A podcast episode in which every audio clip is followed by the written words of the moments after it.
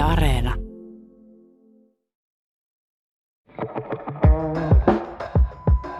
Kupla. Kupla.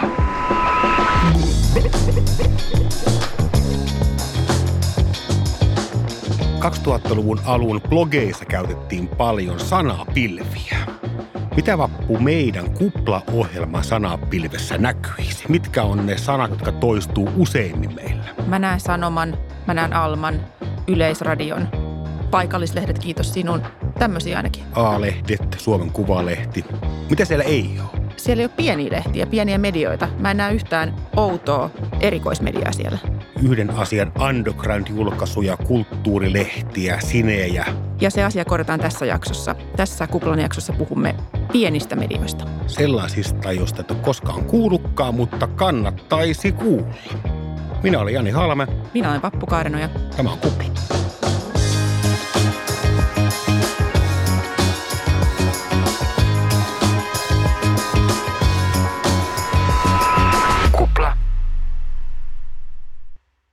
Jani, sä tiedät, että mä oon ahkera Kupla-podcastin kuuntelija.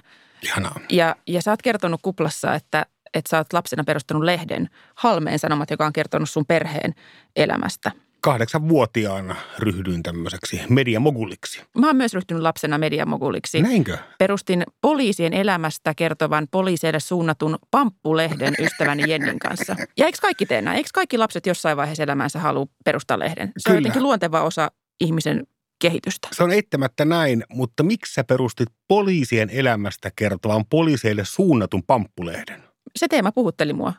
Poliisit puhutteli mua. Mä menin lukiossa mukaan lukiolaispolitiikkaa, lukiolaisten liittoon tarkemmin sanottuna sen takia, että mä pääsisin kirjoittamaan ja sitten päätoimittamaan Impropaattur-lehteä. Se oli mun ainoa päämäärä, ainoa syy mennä mukaan siihen meininkiin, oli mediallinen syy. Mä ymmärrän sua, Jani, koska siinä, että pääsee ikään kuin ilmaisemaan itseään, pääsee kirjoittamaan johonkin lehteen tai parempi vielä pyörittämään jotain mediaa, siinä on jotain hirveän viehättävää. Se on joku semmoinen ihmisen luontainen vietti. Pitää päästä sanomaan, pitää päästä ääneen. Pitää tunnustaa, että mun motiivini eivät olleet yksin ääneen pääseminen ja jonkinnäköisen vähäosaisten puolustaminen, kun mä menin päätoimittavan varusmieslehteä 90-luvun puolivälissä. Mun nimittäin pyrkimyksenä oli, tai oli se, että kun mä oon tässä, mä pääsen armeijassa ruotuväkilehteen ja pääsen intistä helpommalle ja mielenkiintoisella tavalla. Mutta nimenomaan se on mielenkiintoista. Se oli hauska olla siellä ruotuväessä. Mä en varma, oliko kaikkien muidenkaan meidän toimittajien pyrkimykset ihan puhtaita. Mä olin tämmöinen kulttuuritoimittaja kuin Kerkko Koskinen ja hän tykkäsi kirjoittaa ennen kaikkea klassista musiikista, jonka en ole varma, miten kuulijat tykkäsi siitä. Häneltä otsikko mieleen oli nimittäin, että On Dine on suositeltava levyyhtiö. Eli paljastui, että hän tykkäsi kirjoittaa tästä teemasta sen takia, että hän sai levyjä ilmaiseksi. Just näin. Kannattaa olla mediassa töissä, koska saa nimenomaan ilmaisia levyjä, on ehkä jotain bileitä, juodaan punaviiniä, jauhetaan muiden tekijöiden kanssa. Se on semmoista, jollain tavalla siihen liittyy semmoista tiettyä kimallusta. Yhdessä Edelleen. tekemisen riemua ja Harrastusta. kyllä deadlinea vastaan kirjoittamista, mitä myöhempi on kellota varhaisempi aamu ja vielä hakataan konetta ja vähän tumppailla jotakin siihen Ja sitten läheiselle se lähtee painoon ja sitten aamulla yhdessä jatketaan baariin tai Kyllä, näin. juhlitaan kun se uusi lehti tulee. Just näin. Mä oon ollut City-lehdessä aikoinaan töissä ja ai sitä riemua, kun pääsin hakemaan tuoreen tuulikaappiversion tuolta Molly Malones paikasta. Mä odotin, että ne tulee sinne. Siinä ne oli kuule vierekkäin UG-lehdet. Siinä oli voima vieressä ja olisiko ollut joku Nöjeskaiden ja äh, ehkä jotakin muitakin tämmöisiä pieniä intohimolehtiä siellä odotti bussiin nousevaa asiakasta. Ai että. Kuulostaa ihanalta nuoruudelta, mutta sä oot Jani kasvanut aikuiseksi. Sulla on nykyään oikea työpaikka. Kyllä. Sä et enää ole mediassa töissä. En. Ja näinhän normaalit ihmiset toimii. Lapsena tehdään lehtiä, nuoren tehdään lehtiä, mutta aikuisena ollaan oikeissa töissä. Toisin kuin meidän tämän päivän vieraamme. Meillä on tänään vieraana mies, joka on perustanut lukiolaisena median, muropaketin, sen jälkeen myynyt sen isommalle konsernille, lähtenyt sieltä lätkimään, ehkä näin voi sanoa, ja sen jälkeen perustanut muropaketin uudestaan, nimittäin iotech.fi-nimisen teknologiasivuston. joka tarjoaa sanalla sanoen tanakkaa tavaraa kaikille ihmisille, ketä kiinnostaa vaikkapa prosessorikuulerit, grafiikkaohjaimet ja kaikki, mitä pitää tietää Thunderbolt 4 tiedonsiirron pikaväylästä. Tervetuloa kuplaan Sampsa Kurri. Kiitoksia. Mikä oli muropaketti, jonka sä lukioikäisenä perustit? No kaikessa yksinkertaisuudessaan kyllä se oli alun perin ihan mun oma kotisivuprojekti. Siihen aikaan ei tosiaan ollut ehkä termiä blogi edes olemassa. Siihen aikaan tehtiin kotisivuja ja semmoisen mä sitten tietotekniikka-aiheesta aikoinaan 17-vuotiaan itselleni tein. Miksi se nimi oli muropaketti? No tota, siitä ei ehkä ollut tarkoitus ikinä tulla yhtään sen enempää kuin se oma kotisivuprojekti ja se oli ensimmäinen asia, mikä silmiin osui opiskelijakämpässä. Sä lukioikäisenä myyt sen sitten suuremmalle konsernille, ensin Soneralle, Sonera Plaasan osaksi ja sitten Otava Medialle. Miltä tuntuu, kun mukaan tulee lukiolaispojan tietotekniikka, sivustoon tulee jättiläsmäinen konserni? No joo, ensinnäkin siitä pystyi silloin sitten saamaan itselleen työpaikan, että se oli se ensimmäinen, että harrastelu pohjalta mä sitä puolitoista vuotta olin tehnyt ja odotukset oli kovat oikeastaan, mä en tiedä mitä, mitä mä olin niin odottanut siinä, että oli isoja yrityksiä Suomessa, jotka teki tätä työkseen. Mä olin opiskelijasunnossa Notepadilla tehnyt HTML ja kotisivua, mutta tota, ei se käytäntö siinä itse asiassa hirveän paljon kyllä muuttunut. Et kyllä mä siinä itse asiassa jonkun verran alussa odotin, että nyt joku tulee mulle kertomaan, että tota, miten tämmöistä nettisivuportaalia tai mediaa oikeasti tehdään, mutta ei mulle, mulle koskaan ole kyllä kukaan tullut kertomaan sit lopulta, että miten tämmöistä pitäisi tehdä. Itse on, ite on tehnyt sitä melkein tässä samalla ajatuksella nyt jo yli 20 vuotta sitten. Sä ehdit odottaa aika kauan. Sä olit töissä täällä Muropaketissa noin 15 vuotta. Joo, vähän, vähän ylikin. Silloinen sitten Sonera Plaasan esimies sanoi, että kyllä me haluttaisiin niin sun kanssa jatkaa tämän tekemistä vielä ja varmaan heillä ei ollut silloin sitten siihen ajateltu edes ketään muuta tilalle. Ja mä sitten vähän kuitenkin sanoin, että se yksin tekeminen alkaisi ehkä riittämään, mutta me saatiin siis aika pikaisesti sovittua, että mä sitten jatkan sitä tekemistä niin yrityksellä, perustan itselleni yrityksen ja palkkaan sitten itselleni niin toimittaja-avustajan siihen. Ja mulla olikin siinä sitten tämmöinen samanlainen nettiharrastelija, joka kanssa teki omaa tämmöistä tietotekniikka-aiheista sivustoaan silloin, niin hänkin oli lukiolainen siihen aikaan ja sitten Soneran kanssa siihen aikaan ruvettiin sitten yrityksellä tekemään hommia ilman minkäännäköistä ymmärrystä tai käsitystä, mitä yrityksen pyörittäminen tarkoittaa. Kerro, millaista oli tehdä muropakettia osana tätä isoa lehtitaloa Otava Media.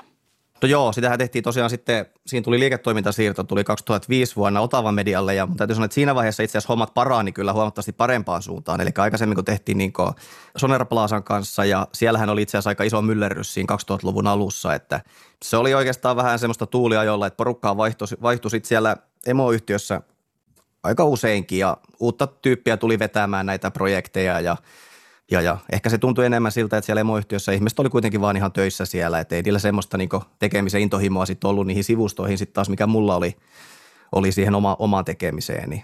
Niin missä se näkyy? Voitko kertoa esimerkin, missä näkyy se, että muut oli vain, vain töissä siellä ja sä olit intohimo-projektissa? No mulla oli sillä, sillä että kun sivusto ostettiin sinne ja mä jatkoin sitten siellä, niin, niin mä sitten jatkoin ihan samalla lailla sitä täysin sitä sivuston tekemistä. Eli sinne ei sitten koskaan missään vaiheessa tullut tullut mitään päätoimittajaa tai toimituksellista linjaa, että mä nyt jatkoin sitä. Ja se oli todettu silloin kyllä siellä yritystenkin puolella varmaan ihan hyvin toimivaksi linjaksi, mutta ei sitten koskaan ollut mitään semmoisia kauhean kunnianhimoisia eteenpäin pyrkiviä tavoitteita, että oikeastaan sitten kun mä sen yrityksen pistin pystyyn ja äh, halusin sitten alkaa sitä kehittämään eteenpäin, niin se sisällöntuotanto – Soner-aikana tai sitten Otava Media-aikana ne meni niin päin, että mä ehdotin jotain uusia sisältöjä siihen meidän sisältösopimukseen ja sitten sen raameissa toimittiin ja tehtiin ja ne oli aika ne, onneksi ne sopimukset, mä olin saanut sitten neuvoteltua ja puhuttua, ne oli hyvin, hyvin väliä tai sillä että meillä ei, se ei ollut niin mitenkään ihan hirveän jotenkin täydet tunnit siihen merkitty, että me saatiin aika vapaasti toimia sitten kuitenkin ja mulla oli aika vapaat kädet tai oikeastaan täysin vapaat kädet sitten tehdä sitä sisältöä. Että. Siellä oli suuret muskelit suurilla taloilla. Mihin ne muskelit oikein sitten meni, jos ne ei tavallaan sua auttaneet? Meillä ei ole tuota mitään lasipalatseja tai isoja hienoja neukkareita tai tosiaan me, me tehdään tätä niin eläksemme ja mietitään asioita niin siltä kantilta, että siellähän on itse asiassa ajettu nyt muutenkin noita sivustoja, niitä so, vanhoja legendaarisen Sonera Plazan tai Inet keskuskadun sivustoja, mitä siellä on ollut, kaistaa, domea, tämmöisiä näin, niin muropaketti nyt on edelleen jäljellä oikeastaan ainoana siitä, että se fokus ei ehkä sitten ikinä jotenkin konkretisoitunut. Otava mediakin on lehtitalo, että kyllä se, sielläkin sitten se tekniikan maailma on ollut aina se ykköskärki ja minkäännäköistä semmoista yhteistyötä sitten sielläkään näiden kesken ei ikinä nähty tai tehty, että se roikku siellä semmoisena netti, nettisivustona, johon ei koskaan sitten uskottu tai panostettu tai sen isommin ja roikkuu siellä edelleen. Mä en keksi, miten yleismediatalo voisi tarjota sun tai teidän kaltaisille, anteeksi vaan tosi kapean alan erityisosaajille yhtään mitään. Miten se voisi olla? Rahaa. Mutta jos te ette tee rahaa, missä antaisi teille rahaa? No kyllä me, kyllä me tehtiin, kyllä, me, kyllä sillä niin rahaa tehtiin sillä. Että kyllä siinä niin sitä mainosmyyntiä nyt pyöri – isolla mediatalolla tietenkin niin ne on ihan erilaiset ne rahan tekemisen tarpeet, tarpeet kun sitten taas, että 100 tonnia, 200 tonnia tai puoli miljoonaa, niin se on, se on tämmöiselle pienyritykselle tosi iso raha meidän kulurakenteella. Mutta sitten kun puhutaan 100 miljoonan euron tota, mediatalosta, niin ei puoli miljoonaa ole kovin iso raha sitten taas heille. Eli tässä siihen tullaan, että se näkemysero, mikä on paljon rahaa, niin on tosi erilainen ison korporaation ja pientekijän silmiin. 2017 sä synnytit tämmöisen uuden tietotekniikka-aiheisen nettimedian nimeltään IoTech. Miksi sä niin teet? Sä jo yhden firman myyt ja perustat. Niin, tosiaan tämähän nyt ei varsinaisesti ollut mun lähtökohtia, niin Otava Mediallakin oli siinä porukkaa vaihtunut ja Otava Medialla oli silloin tämä e-Dome-pelisivusto, joka silloin toimi Dome-nimellä. Siellä oli musiikkia, elokuvia ja pelejä ja – heillä oli sitten varmaan kantavan ajatuksena yhdistää se sitten tähän muropakettiin, eli tietotekniikka ja pelit, musiikki, elokuvat sitten samaan pakettiin ja he näkivät sitten ilmeisesti parhaakseen, että he jatkavat sitä tekemistä oman näköisenä ja, ja, ja irtisanoivat sitten mun silloisen sisällöntuotantosopimuksen. Mä olin kuitenkin vaan ihan alihankkijana sitten heillä siinä. Ja... Eli sait sä potkut ikään kuin tästä itse perustamastasi sivustosta? No mä en tiedä voiko potkuista puhua, koska mä yritykselläni heitä laskutin ja meillä oli ihan sisällöntuotantosopimus, eli sisällöntuotantosopimus purettiin, irtisanottiin ja ilmoitettiin, että jatketaan ilman sua. Kyllä se nyt kuulostaa potkuilta. No, jos en voi ne yritysmaailmassa näin sanoa, mutta et joo. Ja kyllä siinä sitten tota toi noin, niin mulla oli kuitenkin kaikki kontaktit ja työntekijät ja yritystoiminta, joka siinä sitten ajettiin ala, alas samalla. Että tota, ruvettiin sitten tota miettimään, että tekeminen edelleen kiinnostaa. Mulla oli silloin, oli silloin täyspäiväinen työntekijäkin palkattu siinä, niin pistettiin uusi yritys pystyy, uusi sivusto pystyy ja ei siinä varmaan pari viikkoa kauempaa mennyt, kun internetin ihmeellisessä maailmassa saa niin tota, sivustot ja keskustelufoorumit pystyy ja pyörimään ja siitä sitten on painettu eteenpäin. Onko se ihan tasan sama kohderyhmä tämän muropaketin kanssa? Perustitko siis ihan suoraa kilpailijaa tälle jo kerran perustamallesi medialle? Kyllä joo, ihan tismalleen sama sama konsepti. No sano suoraan, oliko siinä yhtään semmoista hähähää, mäpä näytän teille fiilistä, kun panit pystyyn kilpailijan muropaketille? No totta kai siinä nyt jonkin verran, tietenkin mä sitä nyt siihen alkuun, alkuun vertasin ja aika nopeasti siinä sitten kuitenkin näin sen, että mihin suuntaan tässä nyt meidän sivusto lähtee ja mihin, mihin suuntaan se heidän, heidän tota, Eli tekeminen mihin, lähtee. mihin ne meni? Miten, vasta, miten nämä suunnat meni? Vasta, vastakkaisiin suuntiin, voisiko sanoa nyt näin. Elikkä, ja, mutta et, kyllä me sitä aika nopeasti keskityttiin siihen, että me nähtiin tosi nopeasti se, että tässä alkaa niinku kävijämäärät riittämään ja ensimmäisen kuukauden aikana tuli muistaakseni, puhuttiin kuitenkin miljoonasta sivulatauksesta jo siinä vaiheessa. Nykyisellä yli 10 miljoonaa sivulatausta kuukaudessa, niin ne luvut oikeastaan alkoi heti näyttämään siltä, että, että se ei tarvitse enää murehtia nyt siitä kilpailuasetelmasta. Me pystytään tekemään tätä bisneksenä ja se oikeastaan riitti meille ehkä semmoiseksi, niin sitten keskityttiin ihan siihen omaan tekemiseen oikeastaan siitä eteenpäin. Voitko kertoa, minkä verran tämmöinen mediamoguli kuin sinä sitten tienaa? Miten Mä... isoista rikkauksista voi lähteä haaveilemaan nyt kaikki, jotka haluavat perustaa median? Mä olen moni, moni yrittäjä ja yrittäjän näkökulmasta palkkaa nostetaan mahdollisimman vähän, koska toi Suomen verotus kyllä hoitaa siinä sitten niin loput. Eli mä nostan palkkaa sen verran, että mä tuun sillä toimeen, mutta samaan aikaan, aikaan kyllä niin bisnekset on onnistunut sen verran hyvin, että tulen kyllä, tulen kyllä hyvin toimeen. Että tota. No paljon teidän firma tekee voittoa vuodessa? No meidän firma nyt pyörii voitto sieltä alusta asti pyörinyt vajassa sadassa tuhannessa eurossa. Et liikevaihto nyt on tällä hetkellä noin 500 000 euroa varmaan viime, viime vuodelta ja mä olin siinä sitten plus 15 vuotta sitten kuitenkin sillä vähän oppitunnissa, että sain, sain tehdä mediaa – sillä että mediatalo sitten kuitenkin makso, makso kulut ja näin siinä sitten samalla myös niitä heidän pyrkimyksiään, että miten he yrittää tehdä sitä rahaa. Aika usein siinä ei ollut mitään järkeä sivusta katsojana, että tuli iPadeja ja yritettiin myydä jotain iPad-lehtiä tai tämmöisiä ja mihin kaikkiin tämmöisiin niin sitä rahaa sitten käytettiinkin, että sitä ei koskaan tunnuttu käyttävän sitä rahaa johonkin semmoiseen niin järkevään, mistä sitä varmasti tulisi sisään, vaan aina vähän niin haahuiltiin semmoisia jotain toivotaan, toivotaan projekteja. Sitä rahaa tuntuu olevan käytettävissä lähes niin loputtomiin siellä. Ja meillä oli sitten kuitenkin tosi pienet resurssit ja raamit ja me keskityttiin siihen oleelliseen.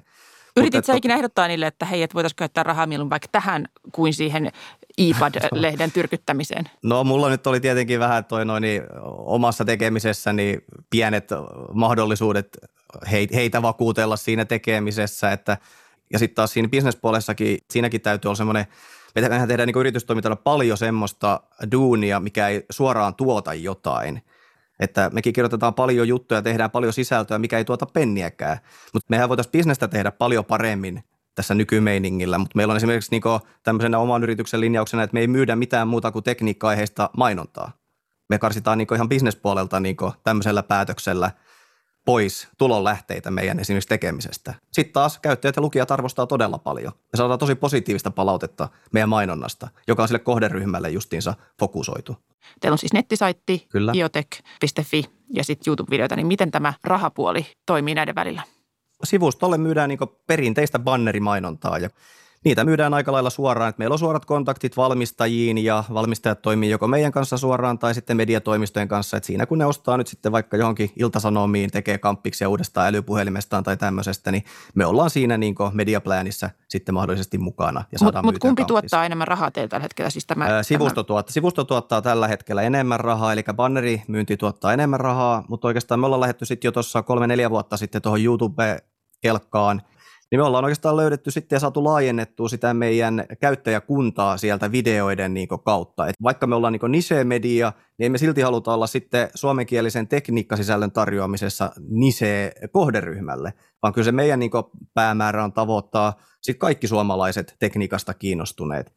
Te olette keränneet yhteen huomattavan kokoisen yleisön, jolle te myytte mainoksia ja teette rahaa.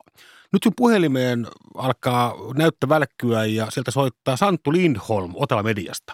Myytkö heille sun mediasi? Myynkö? No sehän nyt on kohtuu villi tilanne olisi, että näin tapahtuisi viiden vuoden jälkeen, kun siellä on hommat, hommat tota toi noin, niin loppunut. Ei ole kukaan soittanut tähän viiteen vuoteen, että, että myytkö mediasi.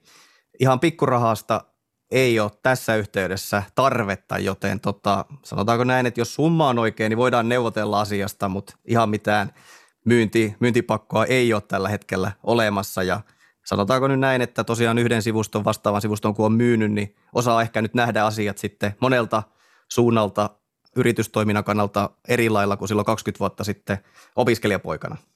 Niin ne pitäisi aina kirjoittaa sinne sun soppariin joku klausuuli, että sä et saa perustaa kolmatta Niin, kyllähän mulla, ensimmäisessä, kyllähän mulla ensimmäisessäkin oli kilpailukielto, mutta se oli kolme vuotta, että siitä ehti kulua sitten se yli 15 vuotta tähän seuraavaan. Että. Nolla perään siihen seuraavaan soppariin. Joo, se voi olla, se voi olla ehkä hyvä.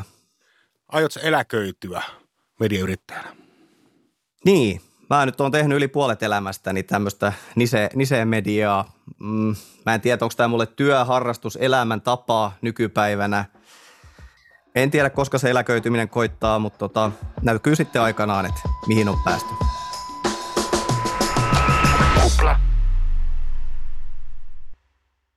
Samsan kanssa kun puhuu, niin tuli hieman sellainen olo, että suuri konserni Otava Media ei täysin ymmärtänyt tämän muropakettikonseptin kauneutta, vaan ehkä jopa pilasi sen, jolloin sitten Samsung piti uudestaan perustaa sama media. Mm. Ja sivupolkuna tuli mieleen semmoinen mediatuote kuin Imagelehti ja sellainen lehti kuin A-lehdet, joka on siirtänyt Imagelehden apu.fi verkkosivun alle ja musta hieman vaikuttaa siltä, että onko niin, että A-lehdissä ei ymmärretä sen Imagen jotenkin erityisluonnetta, vaan tai jotenkin se, että sotkee Imagen ja avun brändin on mun mielestä hirvein asia, mitä voi tehdä. Imagehan on kyllä erikoinen kappale suomalaista mediakenttää siinä, että se on ollut varmaan vuosikymmeniä koko ajan tappiollinen, enemmän tai vähemmän, mutta jostain ihmeellisestä luonnonvoimasyystä se on kuitenkaan ilmestynyt. Imake historiikissahan puhuttiin, päätoimittajat muisteli, että Jeesus Teipillä on firma rahallisesti pysynyt kasassa ja entinen päätoimittaja Matti Apunen kertoi, että lehti teki tappiota, kun hän otti sen 97 hoteisiinsa, mutta oli kuulemma hauska tehdä sen takia, että ei ole mitään järkeä koko tekemisessä. Niin, siinä on just tämä, tämä lapsellinen lehden tekemisen riemu läsnä selkeästikin. Ja tekijät itse totesivat, että kun A-lehtiin lehti aikoinaan meni, niin jotain menetettiin luovasta potentiaalista. Kyllä, ja nyt on selkeästi saavutettu kulminaatiopiste nimenomaan muun muassa täällä verkkosivu-uudistuksella. Kuuleeko A-lehdet? Poistakaa heti se image sieltä apu, apu.fiistä, se on noloa. Tuo Sampsa-toimintahan kuulosti jotenkin kauhean perinteiseltä tavalta tehdä ja rahoittaa mediaa. Kerätään mainostajan kannalta kiinnostava yleisö yhteen ja myydään heille ilmoituksia. Tätä kautta pidetään yllä sitä tekemistä, jotta se yleisö saa taas uutta sisältöä ja palaavat ensi kuussakin tämän median pakeille. Ihanan perinteistä medialiiketoimintaa. Tämmöinen dinosauruskin ymmärtää ton bisneslogiikan. Ja se ei nyt elätä isoa firmaa, mutta se elättää yhden perheen oikein mukavasti ja ja aikaisemmin puolellahan näitä on nähty, että vaikkapa siellä on tämmöisen yhden asian, yhden lehden kustantamoita, vaikkapa mobiilisti, jossa porukka tekee vanhoihin ajoneuvoihin keskittynyt aikauslehtejä, tehnyt aina. Ei juuri mitään irtiottoja, ei mitään laajennuksia, vaan keskitytään tähän hommaan. Tai aselehti. Sitä kustantaa Aselehti Oy. Yksi firma, yksi lehti. Tai sitten on kahden tamperilaisnaisen pyörittämä kansainvälinen mediabisnes, eli Lainen-niminen kutomisteemainen lehti. Jota neuloosi buumi, niin sehän kuule nostattaa myös uusia medioita. Et viime vuonna tuli 31 uutta aikauslehteä.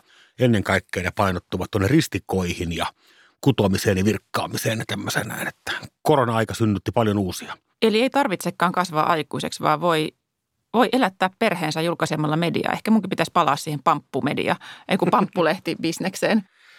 Näitä kapea lehtiä, musta pamppulehti jotenkin muistuttaa tätä haudan kaivajien omaa aikkaria. Tiimalasi.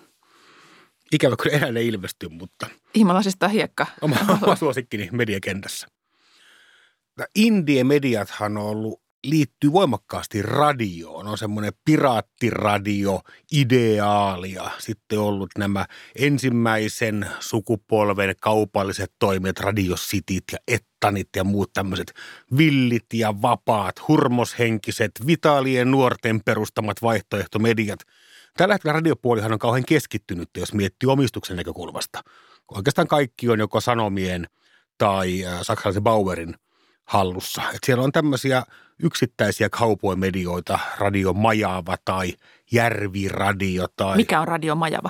Se on semmoinen helsinkiläinen hyvin UG, underground uskottava, vähän niin kuin kapakoista, kun vedettäisiin radiota. Mutta mun mielestä kiinnostavaa tässä radiopuolella on se, että vaikka omistus on keskittynyt, niin moni äänisyys tai monipuolisuus ei ole suinkaan kaventunut. Mietti vaikka Bauerin Pooki, nimistä kanavaa, joka on Raahesta, niin siellä edelleen luetaan ääneen kirpputori-ilmoituksia, vaikka se on jättiläskonserni osa. Tai niillä on myös Powerilla radiokanava, joka soittaa vain suomenkielistä rap-musiikkia. Eihän ikinä voisi kukaan yksittäinen henkilö ylläpitää. Tai meidän country-radio. Ei kukaan yksilö pysty ylläpitämään tällaisia kanavia. Eli isoissa konserneissakin on tämmöinen rakkaus pieniä erikoisradiokanavia kohtaan. Ainakin radiopuolella. Ne antaa niiden porskuttaa. On siis mahdollista perustaa media, joka keskittyy johonkin tiettyyn harrastamiseen, teknologiaan, neulomiseen. On mahdollista pyörittää radiokanavaa jollekin niche-yleisölle, mutta se, mikä ei tunnu pärjäävän Suomessa omillaan, on kulttuurilehdet – ja näitä enemmän tai vähemmän kulttuurilehtiä tai monipuolisia mielipidelehtiä edustaa Kultti ry. Siellä on tiedelehtiä ja jos on vaikka mitä. Edustaa lähes 200 kulttuuri- ja mielipidelehteä. Mä aina paasannut, että kaikille ihmisille pitää tulla yksi paikallislehti.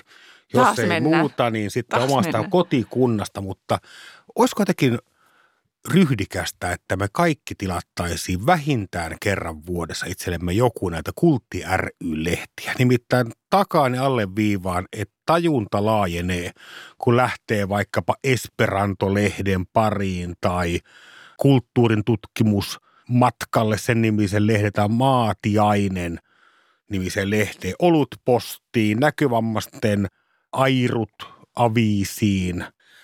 Hirvittävän rikas kenttä ja nämä tuet, joita Kultti ry-lehdet saa, nehän on muutamia tonneja. No viittä tonnia vuodessa, kymppitonnia vuodessa. Ja armias, jos meidän hallituksen suunnitelmat menee läpi, että tämä tuki leikataan. Miljoona euroa on siellä nyt vaarassa tämä tukea, koska se on veikkaus rahoihin sidottu potti. Ja ei ole varmuutta siitä, että tuleeko se jatkumaan. Niin tai jos saa vielä tarkentaa tähän, että e-, eikö kyse ole siis siitä, että aikaisemmin näitä Esimerkiksi Kultinkin jäsenlehtiä on tuettu siis suoraan veikkausvoittovaroista, mutta nyt kun veikkausvoittovarat ollaan siirtämässä siis todennäköisesti osaksi budjettia, jossa nämä kaikki tukikohteet kilpailevat muiden hyvien asioiden kanssa, kuten vanhustenhuollon kanssa, niin, niin kysymys sitten kuuluu, että miten jatkossa rahoittaa näitä pienlehtiä valtion budjetista. Mä luulen, että tällaisessa Nietzsche-mediatekemisessä on sisäänrakennettu rahaongelma – jossa ei ymmärretä tämmöistä motiivieroa. Mulla on Jani pakko kysyä, että onko tämä Nietzsche-media siis joku, joku filosofian erikoisaikakauslehti, tämä mistä koko ajan puhut? On. Tämä on nimen, nimenomaan viittaa häneen. niin miten se lausuttaa? Niin se. Naismediat. Mä itsekin ihan sekaisin, mutta mä väittäisin, että se on niche. Niche, hyvä. Niche-mediat. Hyvä, mennään niche-medioon. Niche-medioille ominaista on se, että se on pakko olla jonkinnäköinen ihmiselle todellinen sydämen ja sielun. Koko kroppa värisee, kun pääsee kirjoittamaan tai kuvaamaan tai puhumaan tästä asiasta. Niin se on kaupallisesti hirvittävän vaikea kuvio. Ei välttämättä niinkään sen kaupallisen potentiaalin vähyyden vuoksi, vaan sen vuoksi menee motiivit sekaisin. Eli sen kirjoittaja, se toimittaja, sen kontenttia tekevän ihmisen, niin sen pitää, hänen katse pitää olla koko ajan siinä, että minä teen hyviä juttuja tästä aiheesta. Hänen ei tarvitse eikä saa miettiä mitään muuta. Mutta tarvitaan se mediapomo, se kaupallistaja. Ja hänen motiivi ei saa olla sama, vaan hänen motiivi pitää olla siinä kirjoittajassa. Hänen motiivi pitää olla siinä, että se toimittaja saa ensi kuussakin liksaa, jolla hän voi ostaa ruokaa, kaljaa ja asuntolainoja maksella.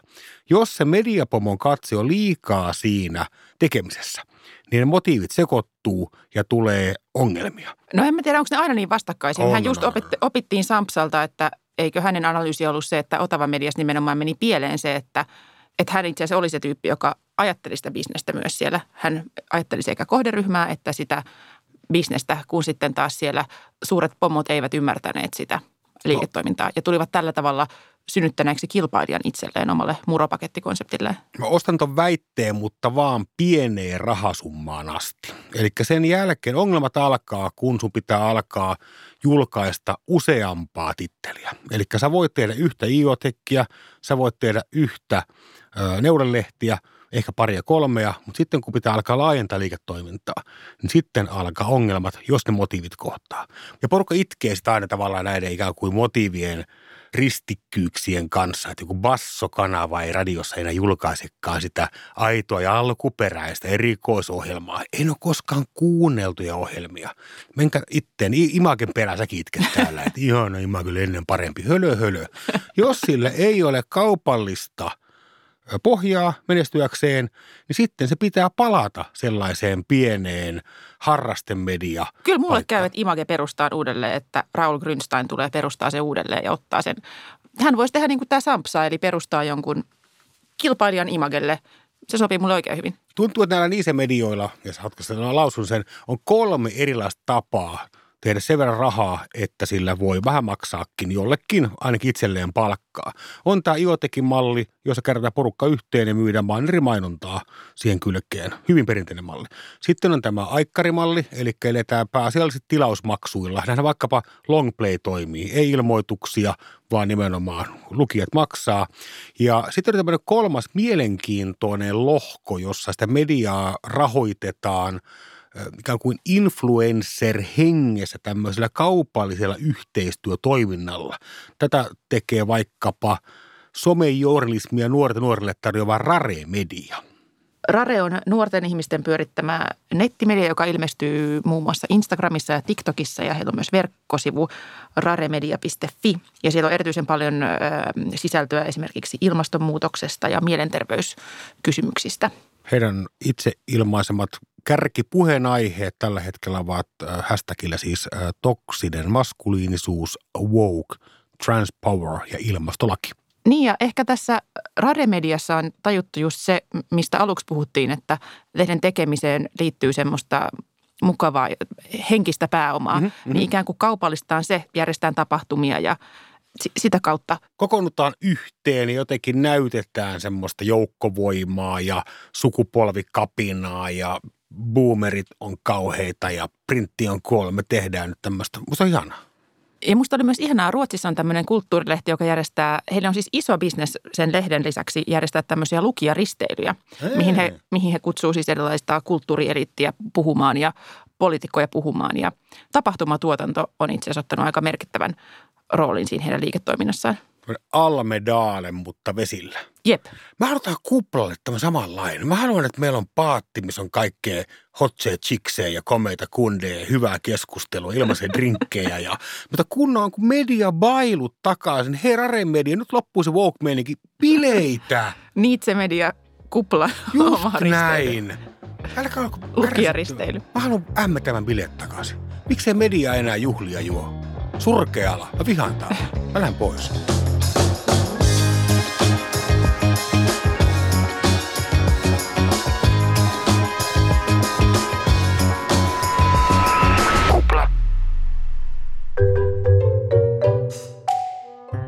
Mä haluaisin jakaa tämän viikon Mediaräpylän Hifimaailma-lehden toimittajalle, jonka nimi on Jussi Arvio. Jussi Arvio tekee siis arvioita Hifi-lehteen erilaisista Hifi-tuotteista. Haluaisin kiittää Jussi Arvion adjektiivien käyttöä. Luen seuraavaksi lauseen hänen kirjoittamastaan arviosta, jossa hän arvioi vahvistimen. Hyvä. Chowinin vahvistimen. En osaa valitettavasti lausua tätä vahvistivalmistajaa. Minä osaan lausua kaikki sanat puhtaasti. Mutta kuuntele. Ääntä kokonaisvaltaisesti arvioitaessa Chowinin sointi oli kiinnostavaa, helmeilevän avointa, näyttävän dramaattista tai intimiteetin olemusta avustavaa. Intimiteetin olemusta avustavaa on, ei se ehkä ole adjektiivi, mutta kaunis sana kokonaisuus. Onnea Jussi Ehdottomasti tämän viikon mediaräpylän aiheen ilmaisukokonaisuus.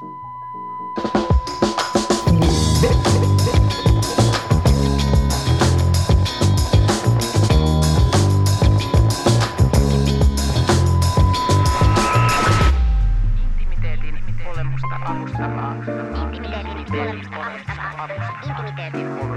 avustavaa.